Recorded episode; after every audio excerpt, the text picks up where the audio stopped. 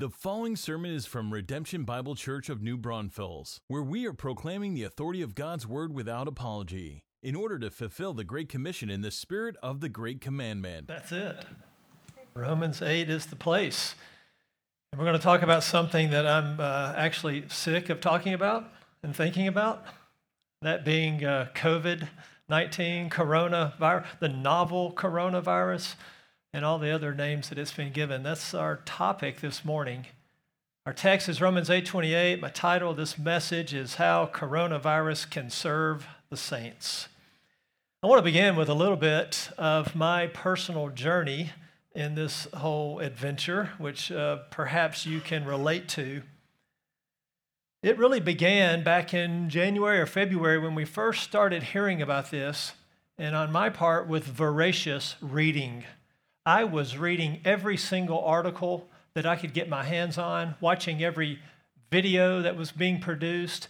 And that struck me at the time as quite unusual for me because in the past, I paid zero, I mean zero attention to swine flu, uh, Ebola, MERS, SARS, H1N1. I don't get flu shots. I mean, I'm just usually completely disconnected from this world. But for some reason, back in February, this, this thing began to kind of reel me in, and I became very, very interested in it. I've had some surprising moments of boldness along the way. Maybe you have as well. I walked into our community gym called the Kroc Center in Kerrville, where I go most every day. And I walked in one morning, and the girl behind the counter, name's Carolyn, and she's like, Hey, good morning, Chris, and how are you? And I said, Isn't it a great time to know Jesus? That was very surprising for me. That's not my personality. I wouldn't normally do such a thing, but for some reason, COVID was bringing that about. But I've also had some other emotions and feelings along the way. I'm sure you have as well. There's been times of real demotivation, I will confess. There's been times of what, what does, why does anything matter? You know, all this effort, all this work poured into this thing, whatever it might be, and now it just seems to be set back indefinitely. On the other hand, there's been times where I've been amped. I mean, really fired up, uh, really desiring to preach more than ever in my life. And then there's been the occasional whatever. And I will confess that's kind of where I am today. I'm kind of in the whatever attitude with this whole journey. There's been times of irritation, frustration, and agitation. Can you relate? And I have been blown away by one of the lessons of this of how fast things can change in our world, in our country, in our lives. I've been blown away by the speed with which the world has reacted, and in many cases, overreacted. And the emotion and the fear and all that has been wrapped up in this unprecedented time that we're living in. We, all, we, got, we got like new vocabulary now, right? There's mm-hmm. words that are now introduced into our language that we never had before, and we're probably all frankly tired of hearing them and saying them. That's been a little bit of my journey. How about yours? How are, how are you this morning in the midst of this pandemic? Are you anxious, fearful, distracted? Or maybe just numb. The question always comes when we're faced with uh, trials, and this is a trial. One uh, unusual in that the entire world is going through it together. But the question always comes to us corporately, individually. When an unwanted, uninvited trial enters our experience, where do we turn for help? What, what am I supposed to do with this? And of course, as Christians, we know we turn to the Bible. But where do we turn in the Bible for help? And where I'm going to turn whenever there is a uninvited trial in my life is two words sovereign grace. That's where I'm going to turn. The sovereign grace of God, and for that we go to Romans 8:28. This is a passage, a verse that you simply must memorize in your Christian life. If you haven't already, make that a priority even this week. Romans 8:28. And we know, and we know that God causes all things to work together for good for those who love God, for those who are called according to his purpose. Romans 8 28. Now let's look at that verse and let's begin to, first of all, realize what it does not say. What this verse does not say is that God directly causes all things. That would be what might be termed hyper Calvinism or really even fatalism. Romans 8:28 does not say that God directly causes all things to happen. He does not. God is not tempted by sin and he doesn't directly cause sin. Romans 8:28 does not say that all things are good. I've run across some Christians that might fall off of the, of the tightrope walk into that direction, right? All things are good. That's not what this verse says because all things are not good, right? Sin is not good. Evil is not good. Death in and of itself is not good. And so Romans 8:28 doesn't make that statement, doesn't make that proposition. Neither does it say all things work. Romans 8:28 does not say all things work. The older I get, the more I'm realizing most things don't work. And nearly everything's harder than it should be and costs more than it ought to. All things don't work. This is a fallen, broken world. Things break down. I remember at our church a while back, we were getting a new copier, and somewhere along the way, somebody said, You know, copiers do two things they make copies and they break down. That's what copiers do. Cars fall into that same category. All things do not work. Here's something else Romans 8:28 does not say. It does not say that all things work together for good for everyone.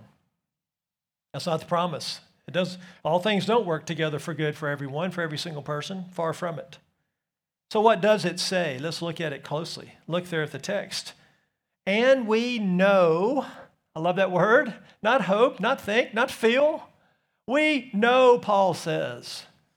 And this is a conviction of our hearts. This is, a, this is something that's in the depths of our being. This is, a, this is a truth that owns us. We know something. Every morning when I wake up, I know this. I don't always feel it.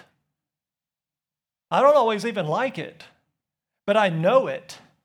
He says, We know that God, he's referring here to God the Father, the supreme being of the economic trinity, the, the God the Father there in eternity past who reigns and rules and ordains all things. We know that God causes all things, not some things, not most things, not good things but God causes all things. There's no exception. Everything falls under this all things. And He causes it to work. And this next word is so crucial. It doesn't say God causes all things to work for good, it says God causes all things to work together for good. So there's an orchestration going on here.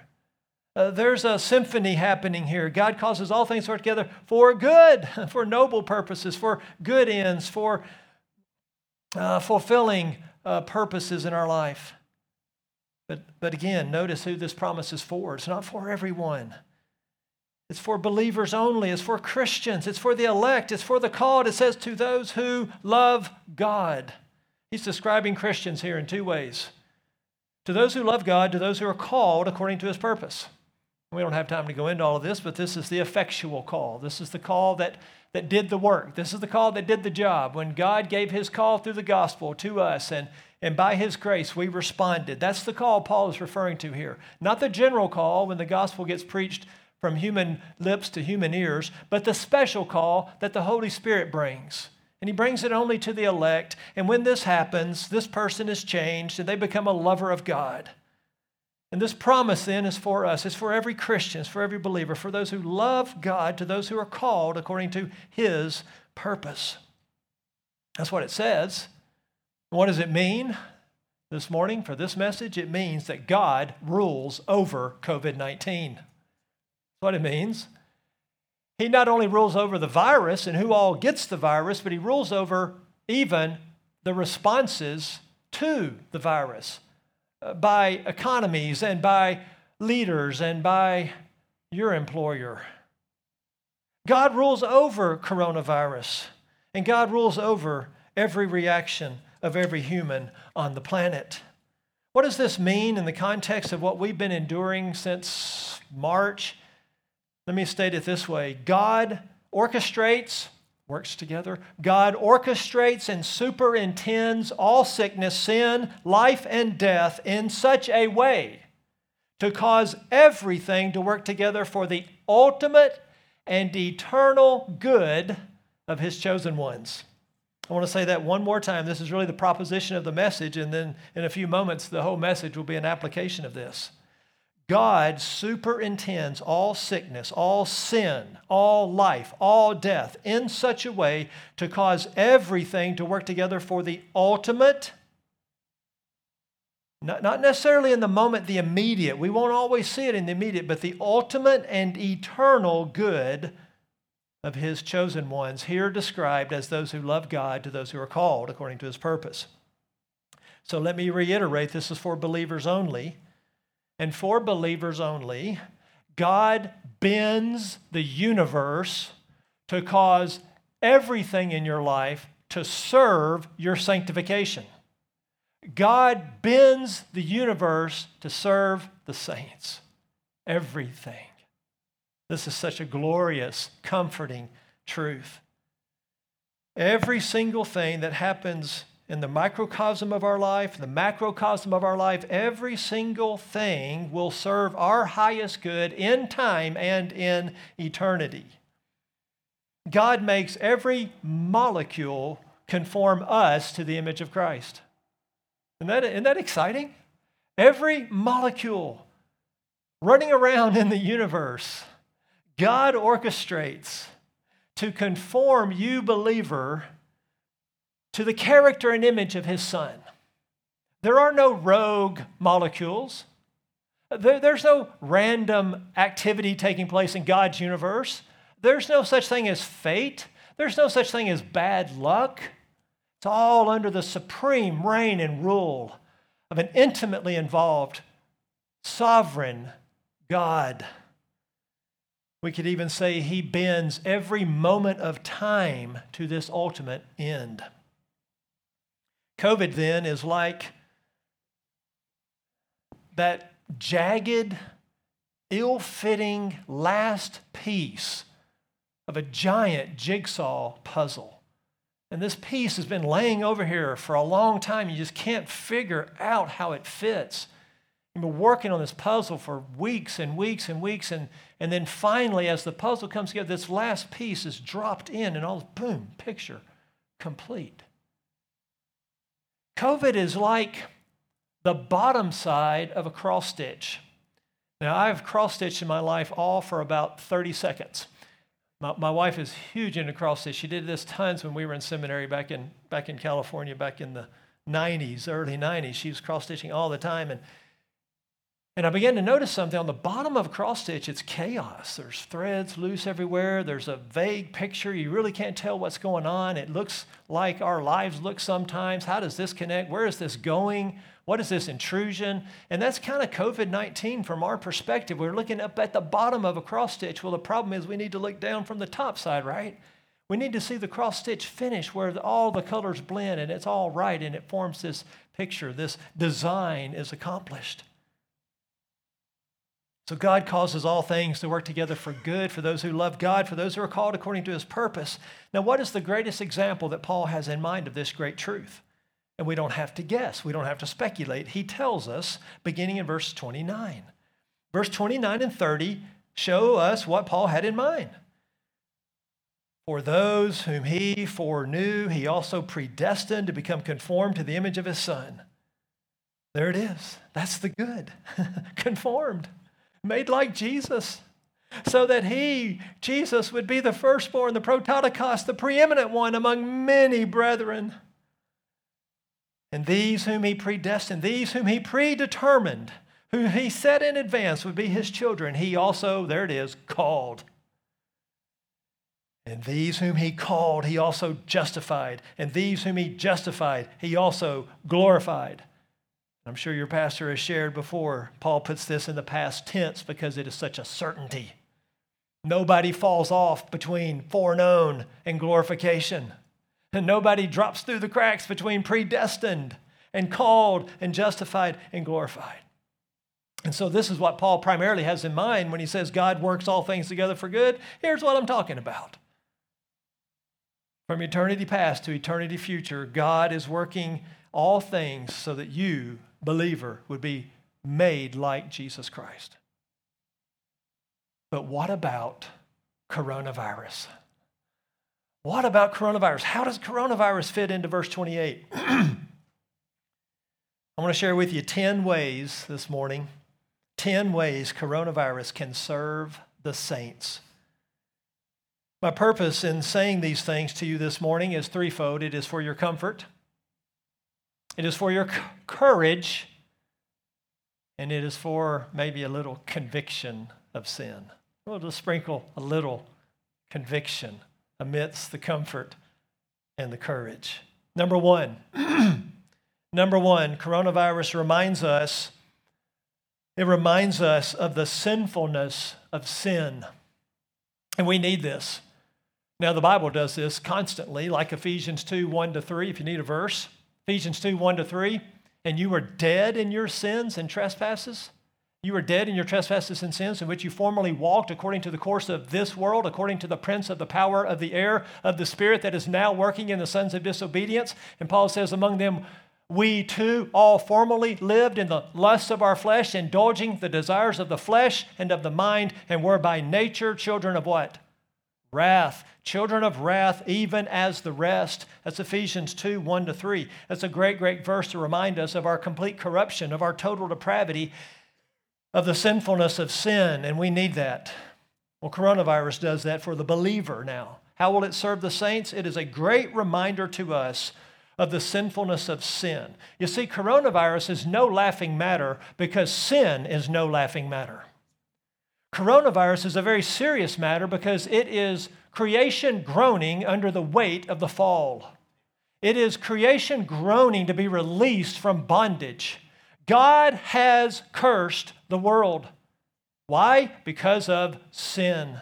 And this is a very tangible felt by everyone reminder that we need. Uh, we need this reminder. You're not going to hear Ephesians 2 1 to 3 or coronavirus put in the context of the Bible on Fox News. Tucker Carlson is great, but he's not going to quote Ephesians 2 1 to 3. You're never going to hear this from the media. You're going to get this from the Bible, from church, from, from a worldview that says, what is actually going on here? That's what's going on here. It's the curse of corona. It's the judgment of God in part. We know for certain it's creation groaning, but I think we have to step back and say, this may be something beyond just normal creation groaning. We recognize that there is a judgment of God going on in this event, a judgment of God on the world, not the final judgment, not the complete judgment. I especially feel like it's a judgment of America. You can just walk through the various things that this virus and the response to it has touched, has changed, has upended, has brought uh, you know, a discombobulation to, and you can just kind of go down the line and go, wow, if I was God and I was looking at America and I was looking at all of our idolatry and I was looking at all the things that we're distracted by, I think I would touch this, this, this, this, and this. And lo and behold, that's what coronavirus has done. It's pretty, do that sometimes, It's a whole other sermon in itself. But how is this a wake up call for America? So that's the first thing I will say is it reminds us of the sinfulness of sin. We need to be reminded that sin is horrific. Sin is worse than we can ever imagine. Sin and its consequences are more terrible. They're more, uh, they're more heinous. They're more loathsome to God than, than we can imagine. We can't imagine the depths of His love. We can't comprehend it, nor can we comprehend the depths of our own sin and how offensive it is to a holy God.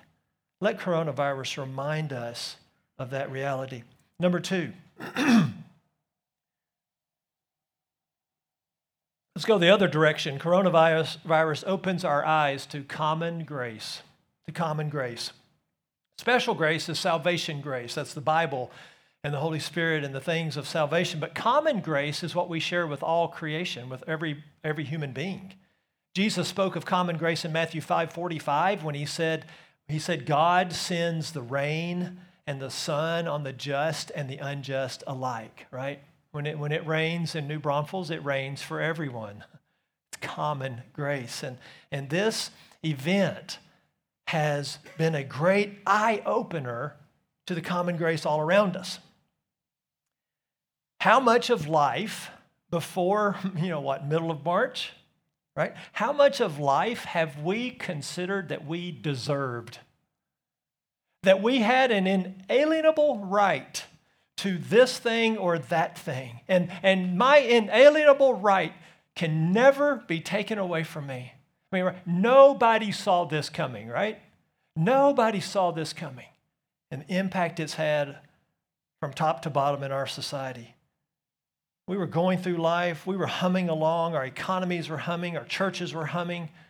Everything's just smooth sailing. And we, we begin to develop this mindset that I have a right to eat out and have a great meal experience.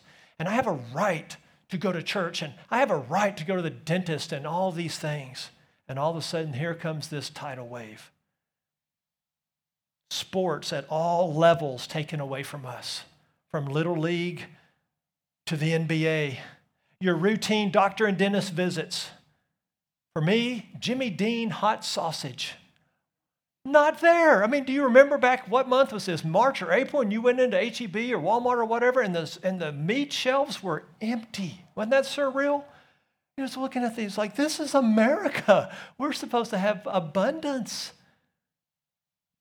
I work out at this gym. It gets closed, of course. My wife loves Starbucks. Starbucks is closed. The drive through is closed.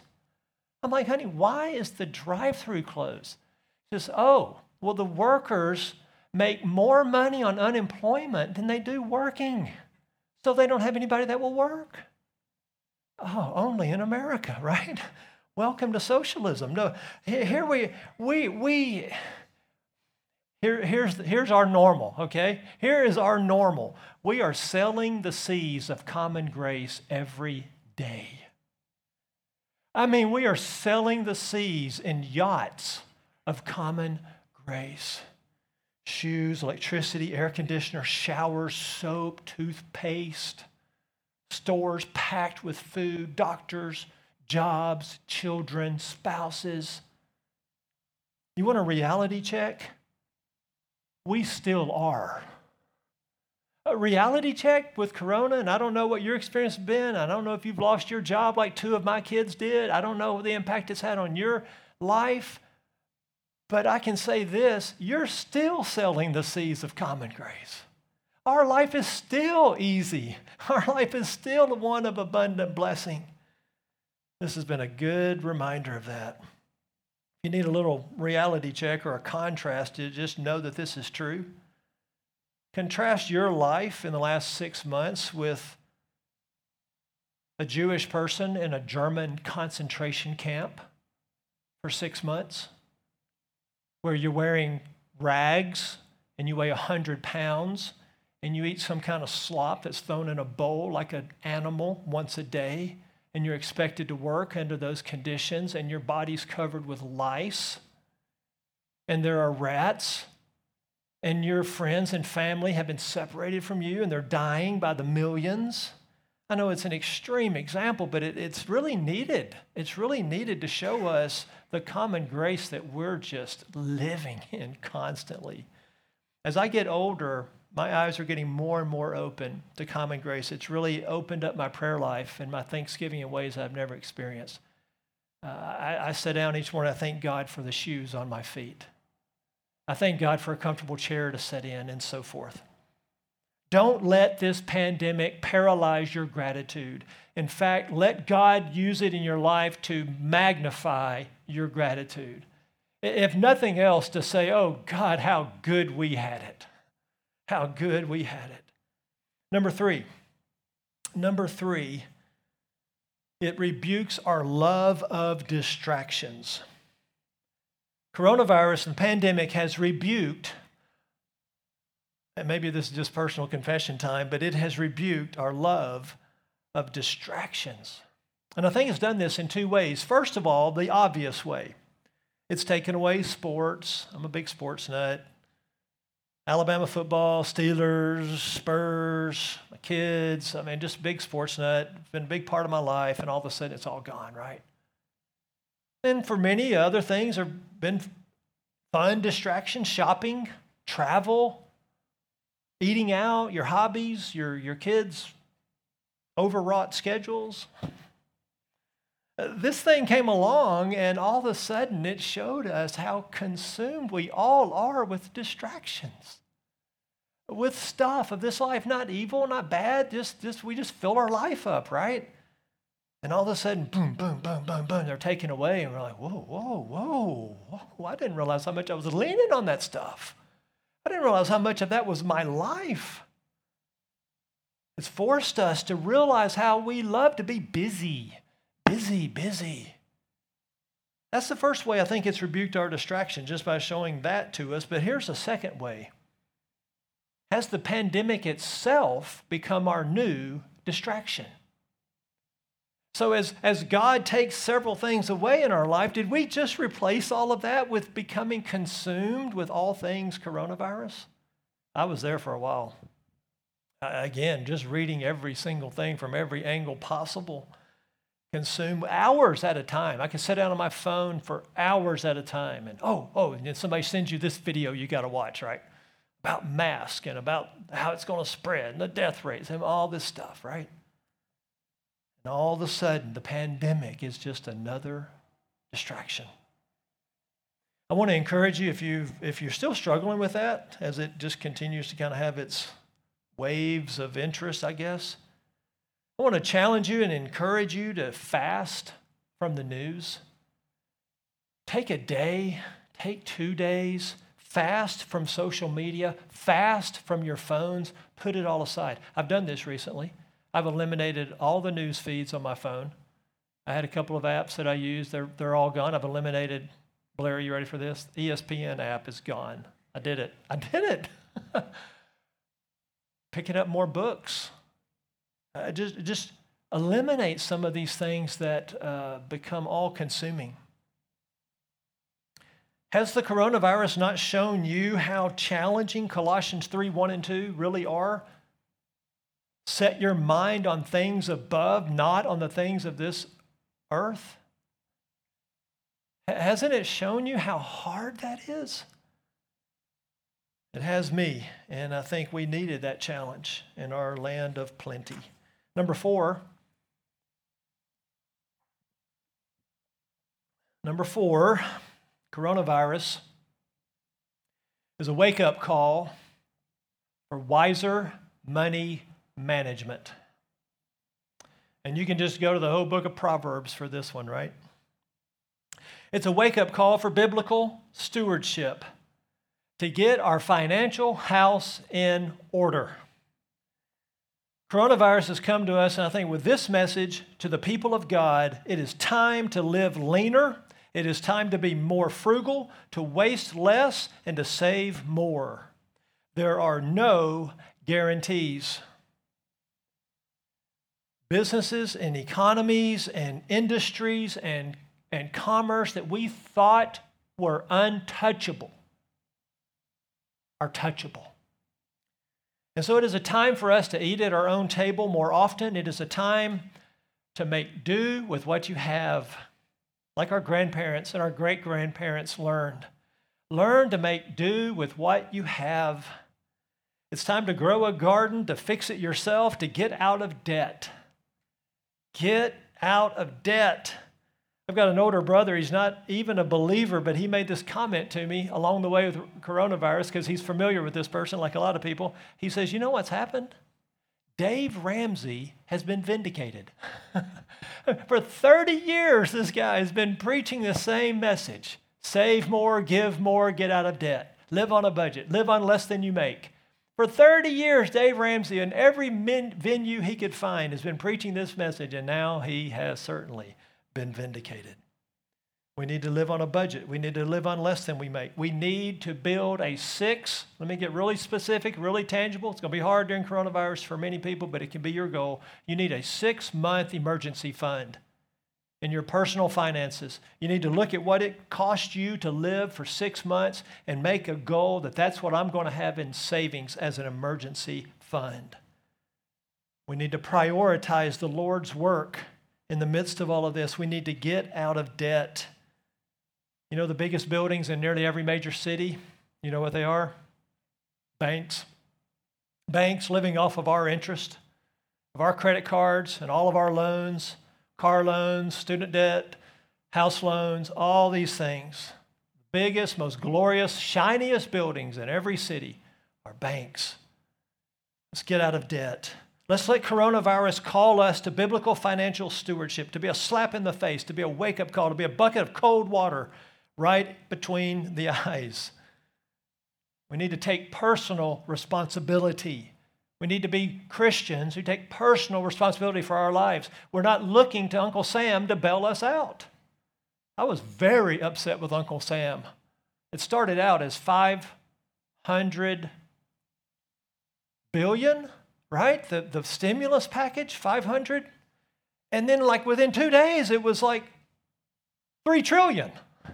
Well, they did a stimulus package that was like half of our whole budget or something. It was astronomical. It was a, it was a, oh, don't get me started. All right. Don't depend on Uncle Sam to bail you out. Take personal responsibility for your life. This is how Christians are to live. We need to remember Joseph in Egypt. Joseph in Egypt. What a model that is for us. Years of famine are coming, right? What is our world be? It's a fallen world, it's under the curse of God. Years of famine are coming. Joseph, with his wisdom, said, We're going to save for these seven years so that we can endure these other years. So it is a wake up call for wiser money management. That's all the way from the individual to the city council to the states, and on and on it goes. Number five. Number five, coronavirus is a call to daily humility. I don't know that you can have a sermon on coronavirus without going to James chapter 4. So go there, please. James 4 and verse 13. Hebrews. It always takes longer to find a passage when you're in front of people preaching than it should. Hebrews, uh, no, James chapter 4, verse 13. Y'all know this passage, I trust. It was, wow. I didn't have my Bible already, I would think this passage was written like this morning, right? Look at this. James 4:13. Come now, you who say, Today or tomorrow we will go to such and such a city and spend a year there and engage in business and make a profit. oh my, that just sounds like the typical Western American. Look at it, it's got it all laid out. The timing, today or tomorrow the destination, such and such a city, the duration, a year, the activity, business, and the outcome, profit. It's all laid out. This is what's going to happen. Verse 14. Now he's going to jerk the rug out from under. Yet you do not know what your life will be like tomorrow. You are just a vapor that appears for a little while and then vanishes away. A handbreadth your life is a gone. Instead, instead of this boasting in verse 13, instead of this arrogance, instead of this, oh, I've got it all figured out, instead you ought to say, if the Lord wills, we will live and also do this or that. Whoa. If the Lord wills, I'll wake up alive. I'll keep drawing breath. My heart will keep beating if the Lord wills, and then do this or that. But as it is, you boast in your arrogance. All such boasting is evil evil, James says. Therefore, to the one who knows the right thing to do and does not do it, to him it is sin. What is the right thing to do? Walk in humility, walk in dependence on God. Make no such empty boast. Should we plan? Yes. Should we assume that our plans are going to come to fruition? No. We should trust God. Let me just give you the canceled plans of one man. And I'm not actually that busy of a person normally, but these are just the canceled plans for my life since March 15th. I had a plan to do a spring break tour of some historical sites throughout Texas. I recently read this huge history book on Texas called Big Wonderful Things. Great book if you love Texas and you love history. Great book. And I read that and I picked out these sites I was going to go visit. Squashed, all of them closed. Of course, our church services for Good Friday and Easter, we always do a big thing in our church, a Good Friday communion service with a potluck. It's a big deal once a year, obviously, and then Easter, and of course, canceled. All of the elders at Kerrville Bible Church, really for the first time in our history that I can remember, all of the elders had made reservations and plane tickets to go to a conference together, together for the gospel in Louisville, Kentucky in April, canceled. So we replaced that with a trip to Driggs, Idaho, which is just across the border from Jackson Hole, Wyoming, in late September. Oh, how glorious it was going to be. We were going to go to this huge cabin in Driggs, Idaho, as a group of elders and hang out from Monday to Friday in weather that would have been unbelievable. And then last week, Delta Airlines sends me an email and says, flights are canceled. Flights are canceled. Of course, time with our three grown kids. We have two boys living in Austin, a daughter in San Antonio, and many uh, events and time with them has been canceled. But the biggie, the one that takes the cake, is this summer, planned for over a year. My wife and I last month celebrated our 30th wedding anniversary. We had reservations to go to Banff, Canada in the middle of July to leave this wretched heat and to go to a glorious place about an hour from Alberta, Canada and of course, canceled. That's just one person. And you all have your own list, right? Your own story. What a reminder to walk in daily humility. Every time I see somebody in the public eye, somebody in, in maybe the sports world or business world, they make some claim that, oh, yes, we will do this. You know, there will be this season or whatever. I just shake my head. It's like, you don't know that. Haven't you learned anything? You know, we're not in control. Number six, Number six, this is self apparent, but it's a good test of our faith. It's a good test of our faith and our commitment to the Lord. You're in James. You can go back a page or two to James chapter 1 and verse 3, 2 and 3. Consider it all joy, my brethren, when you encounter various trials, knowing that the testing of your faith produces endurance. Wow, what a what a custom made test of our faith this has been, right? I don't know if this is the audience to, to hear these questions. It might be people who are not here, but are we experiencing the peace of God because we're anxious for nothing? Let's be more frank. Has this been a test to show us that we're afraid of dying? Listen, my worldview of this is about 90% of what's driving this is the world is afraid of dying. And they should be. They should be. That's a legitimate fear for an unbeliever. But for believers, it's not. And it's grieved me and concerned me deeply to see this rise up even within our own church of, of committed believers to see them fearful beyond measure, to see them holding up in their house in a way that is extreme, beyond, uh, you know, abundant caution. I'm sick of that phrase. In the abundance of caution, we're going to cancel life, and everybody's going to get under their covers and tremble until there's a 100% effective worldwide vaccine to save us all.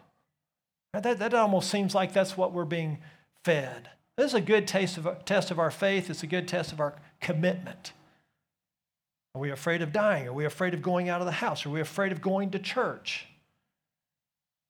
Have we, even as Christians, made safety our highest priority?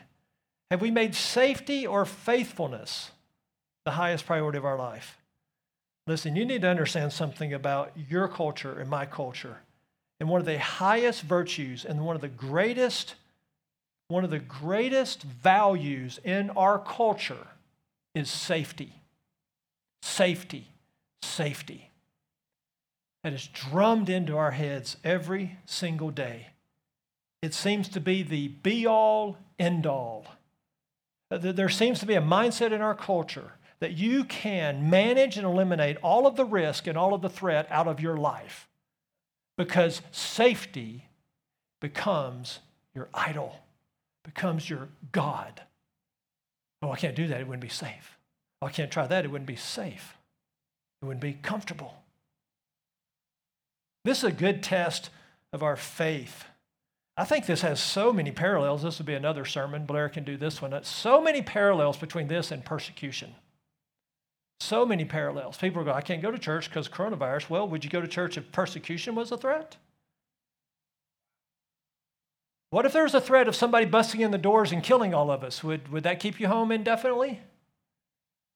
So we need, to, we need to own some of these things as God tests what I think is a really soft country and a really soft Christianity in America.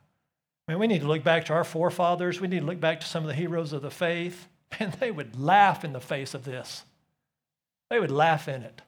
And that's not to minimize that it has been devastating for some, but the overall threat and the overall risk, what actually is it? That leads me to number seven. Number seven is it teaches us and it has taught us not to take gathered worship for granted. Amen. Oh my goodness. My son Caleb, many of you know Caleb, been been helpful for you guys with your video and, and live stream, I think. But uh, he was telling me a story about his church in Austin. As this all was going down, and churches were trying to figure out what we had to do, what we were going to do, and and Caleb's telling me he's a great storyteller anyway, and he's telling me the story, and he's telling about this this guy in the church that found out that church was canceled, and he told his wife, and then he and then Caleb said this line, and the wife started crying. I was like, it sounds like a a good book title, you know. And the wife started crying. She found out that church was going to be canceled. And the response of her heart was grief. She started crying. Have you cried? I hope you did. I hope you cried when you couldn't be here. I hope it is so valuable to you that it broke your heart. This thing should have woken us up, all of us in the body of Christ, that we cannot take gathered worship for granted. We can't take home group meetings for granted. We can't take children's ministries for granted. These are all great blessings and gifts of God. Did we miss what we thought we would never lose? Did we? I did.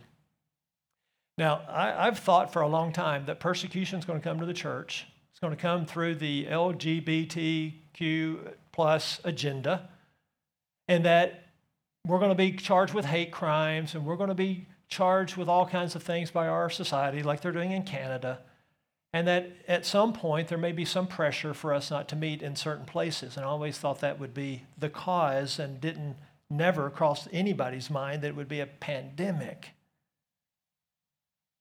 If we miss what we thought we would never lose. Boy, it was sad for me. We were out for uh, six weeks, and, you know, doing the 10 or under thing. And so our 10 was basically essential people, which meant during the singing, I was the only person in the pews. My wife had this persistent cough for like six weeks. It wasn't corona. She just didn't come to church because she'd cough. You could hear it. It was really distracting. I said, You just need to stay home. And so, uh, literally, our, our bottom section of our church seats 250 people. We got a balcony that seats 100. And I, I'm, I'm this lone figure out in the congregation during the singing. And it got downright depressing. In fact, I started skipping it. I really can't sing that well. And so, I love hearing the body of Christ sing. I love to hear our church sing. And it just became depressing. It's like, I just want to show up for the sermon because this is breaking my heart.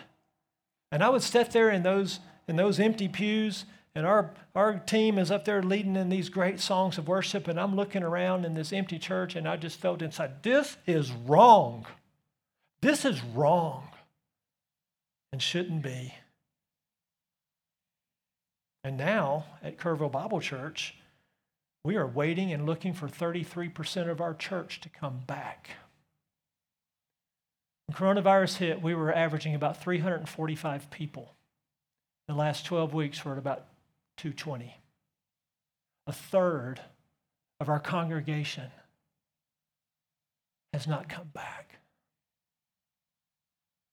Number eight, this is a new one that I added from when I preached this in our church. It reminds us that our right and our duty to gather in worship comes from God and not the governor. I hope I can get an amen, at least in your heart.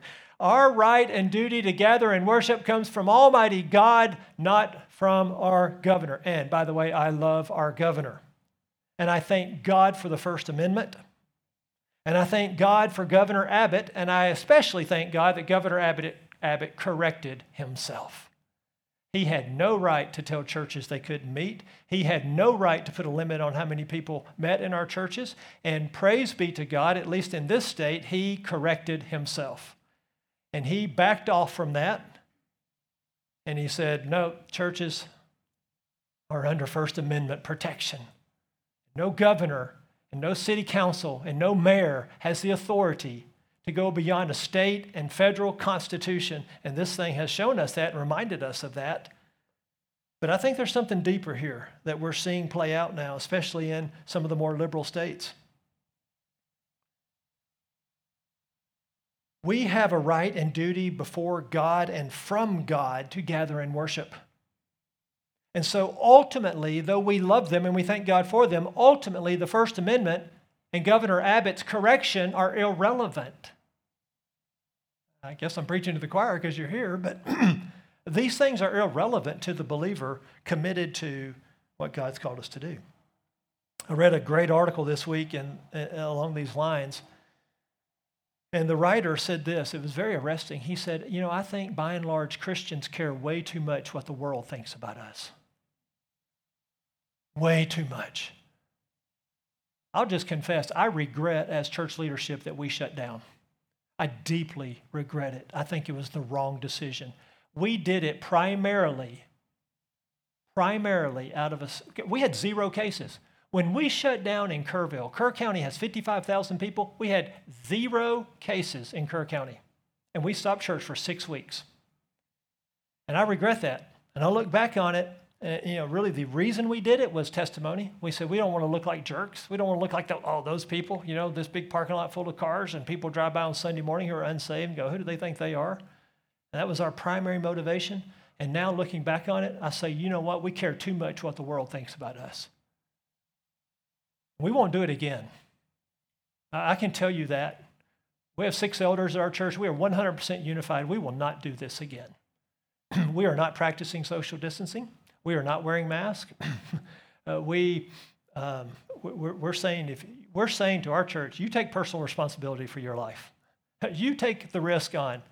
You come to church, this is, we're going to we're to do church, and we're moving toward normal. Number nine, all these kind of overlap, mark together. Um,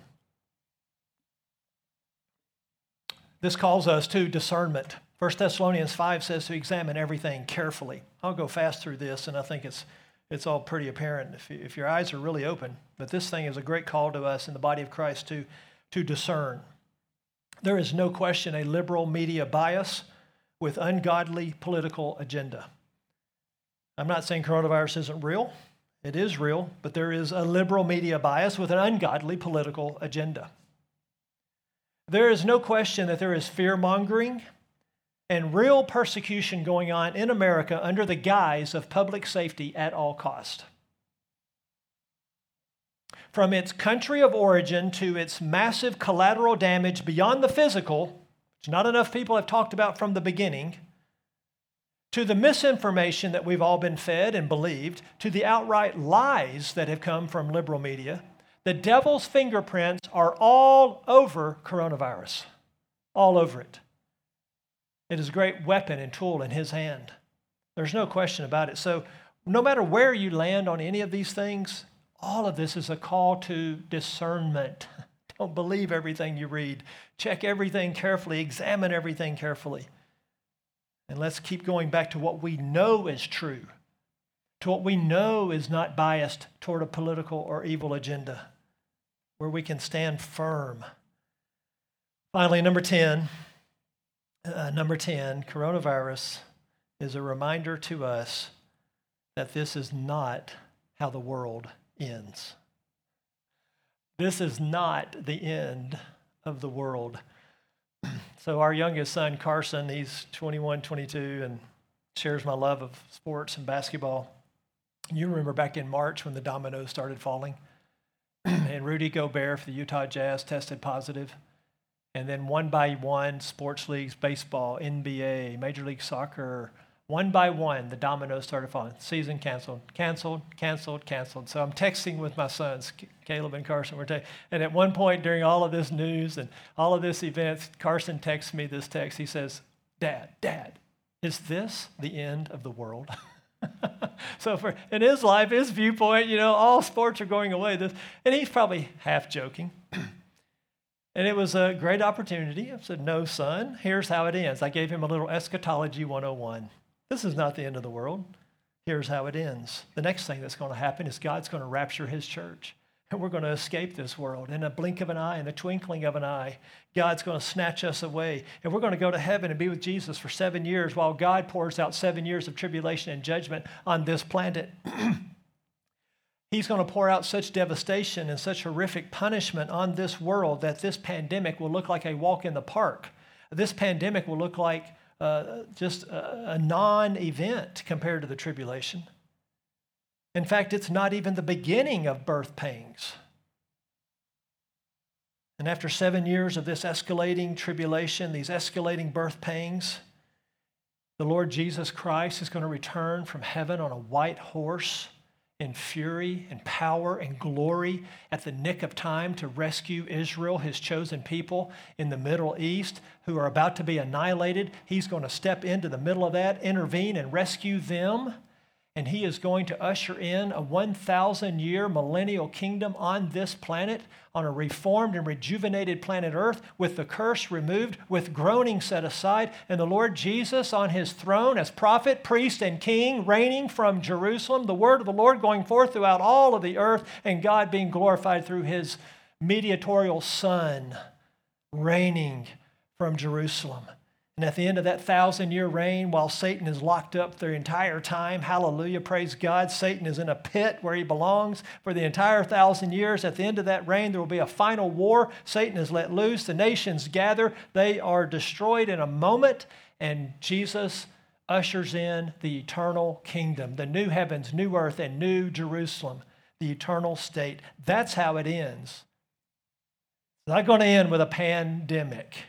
This is a blip on the screen. This is a walk in the park. This is nothing, nothing compared to the devastation of a worldwide tribulation.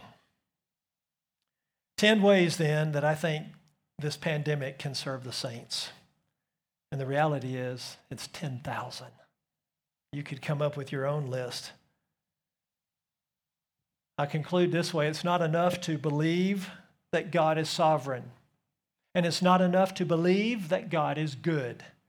We must believe and trust that God is working coronavirus to squeeze us into the mold of Christ likeness in ways we never imagined or thought we needed. Or thought we needed. Let's pray. First, God, we want to confess our sins during this time our sins of not trusting you, of worry, fear, and anxiety, of irritation and anger, even. I know the people of God have probably have committed all these sins, Lord, at some point in time. Father, also, we want to just now thank you. We want to thank you that in the midst of coronavirus, you are working, you are accomplishing your will, you are building your church, and you are sanctifying and refining your people. Thank you, God, for taking things away from us that we actually didn't need. Thank you for causing us to spend more time with our family and our kids.